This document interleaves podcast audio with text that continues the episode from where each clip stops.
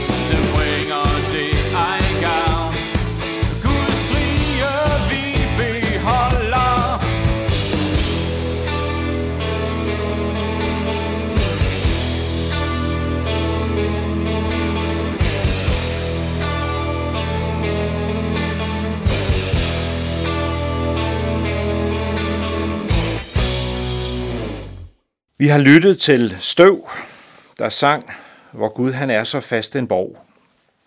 Og her i studiet er det Carsten Elmelund Petersen fra Dansk Bibelinstitut, og jeg byder dig velkommen til Notabene-andagten.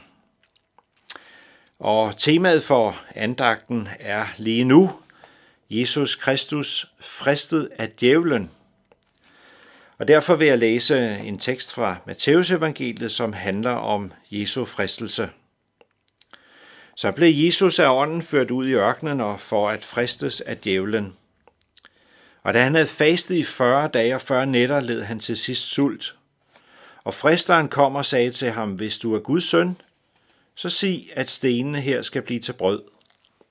Men han svarede, at der står skrevet, Mennesket skal ikke leve af brød alene, men af hvert ord, som udgår af Guds mund. Da tog djævlen ham med til den hellige by, stillede ham på templets tinder og sagde til ham, Hvis du er Guds søn, så styrt dig ned. For der står jo skrevet, han vil give sine engle befalinger, de skal bære dig på hænder, så du ikke støder din fod mod nogen sten. Jesus sagde til ham, der står også skrevet, du må ikke udæske Herren din Gud. Igen tog djævlen ham med sig denne gang til et meget højt bjerg og viste ham alle verdens riger og deres herlighed og sagde til ham, alt dette vil jeg give dig, hvis du vil kaste dig ned og tilbede mig. Da svarede Jesus ham, vi bort satan, for der står skrevet, du skal tilbede Herren din Gud og tjene ham alene. Derfor lod djævlen ham og se, der kom engle og sørgede for ham. Amen. Teksten, vi har læst her, den handler om Jesus af Nazareth, der bliver fristet af djævlen. Og vi skal lægge mærke til, at det var Guds ånd, der førte Jesus ud i fristelsen. Det kan godt virke underligt, for der er andre bibelord, der siger, at Gud frister ingen. Og det var heller ikke ham, der fristede sin egen søn. Men Gud tillod, at hans søn gennemgik fristelsens hårde prøve, og Guds ånd var med ham. Jesus var ikke forladt af Gud i fristelsens stund. Det er vi heller ikke, så sandt vi holder os til ham. Men der står jo noget på spil i fristelsen. Ja, og det er det, som er alvoren for dig og mig i dag. Jesus havde været 40 dage i ørkenen og led svær sult. Det, som er gået forud med Jesus, er jo hans dåb, hvor han indviser og udrustes af Helligånden med kraft til sin gerning som frelser – men altså også til at besejre djævlen og give ham et nederlag. Når vi hører om fristelsen til at gøre stene til brød efter 40 dages sult, så er der noget med proportionerne i det, som øh, vi kan tænke over. Der er en sværhedsgrad i den fristelse, som Jesus mødte, som ligger helt ude i det ekstreme. Jesus blev udsat for en ekstrem fristelse til at spise, til at vise sin guddomsmagt til at skabe mad. Adam og Eva var blevet fristet tidligere, det frodigste sted i Edens have, hvor der var rigeligt med mad og drikke. Og alligevel så lod de sig friste til at spise den ene lille forbudte frugt, selvom der var masser af overflod af alle andre ting. Men Jesus han var det værste sted, hvor der ikke var rigeligt af noget som helst andet end sten.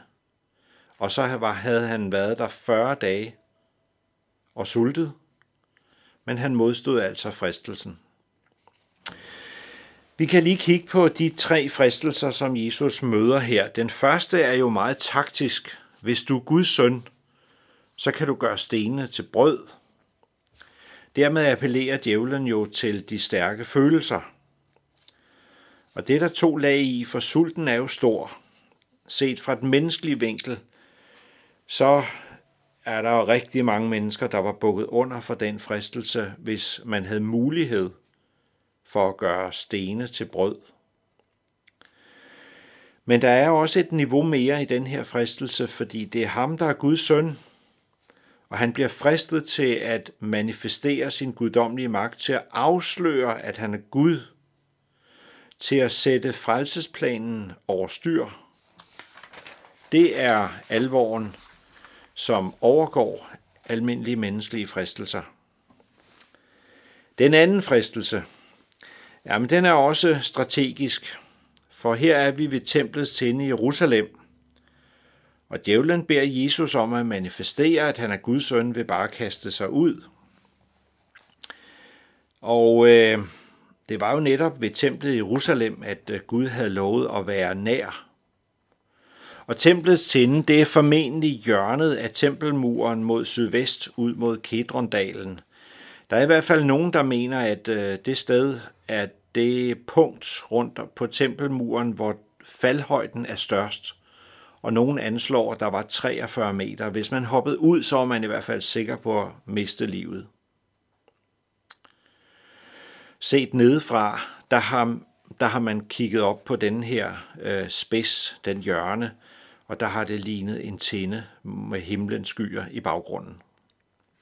Det var altså en fristelse til at afsløre, at han var Guds søn.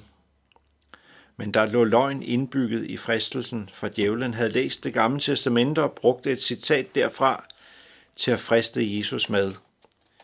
Men Jesus afviser det jo med en anden skrifthenvisning. Der står også skrevet, du må ikke udæske Gud.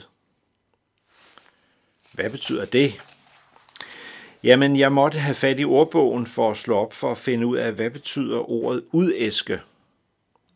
Det betyder simpelthen at provokere. At gøre noget, så andre bliver provokeret. Og Jesus siger som svar på den her fristelse, at der står skrevet, du må ikke provokere Gud. Og det er egentlig en henvisning til noget, der blev sagt til Moses og Israels folk langt tilbage i tiden. Og der var situationen den, at Israel også led, de led tørst i ørkenen, og folket pressede Moses. De ville have bevis her og nu på, at Gud var den mægtige, der kunne manifestere sin magt i ørkenen. De ville ikke vente på Guds svar i udholdenhed. Folket fristede Moses til at slå på en klippe, så der kom vand ud. Det var en fristelse til at være utålmodig, og Moses faldt for fristelsen. Det fik konsekvenser for Moses. Det var en prøvelse for ham. Og det viser, at Gud tilgiver, men det fik konsekvenser. Gud lod Moses dø øst for Jordan ude på Nebobjerget. Han fik lov til at kigge ind i det forjættede land, men han fik ikke lov til at komme ind. Han fik tilgivelse hos Gud, men det, at han var faldet i denne her fristelse, det fik den konsekvens, den sorg for Moses, at han ikke fik lov til at komme ind i landet med mælk og honning. Han må vente til opstandelsen med at glæde sig. Det er en fare i fristelsen, som du og jeg også står i. Den tredje fristelse, den ser ikke så snedig ud, men den er utilsløret pinlig. Djævlen er løbet tør for taktisk idéer. Tilbed mig, så vil jeg give dig magt over alle lande og riger, siger djævlen. Men det er jo altså Gud, der har al magt i himlen og på jorden, så derfor var det en stor løgn, han kom med. Jesus blev fristet, men ved alle tre fristelser, der afviser han det med skriftens ord. Der står skrevet, der står også skrevet. Der står skrevet, alle tre tilfælde, så var det Guds ord, han byggede på og kunne øh, afvise øh, fristelserne med.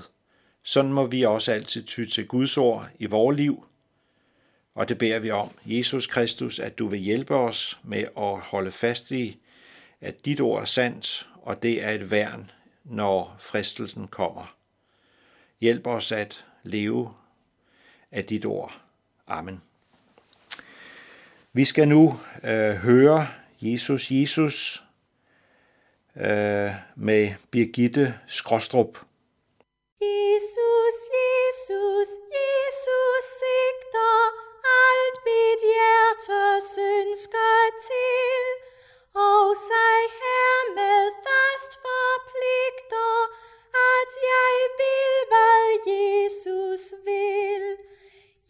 Hjertet de ham glad og mild, råber, Herre,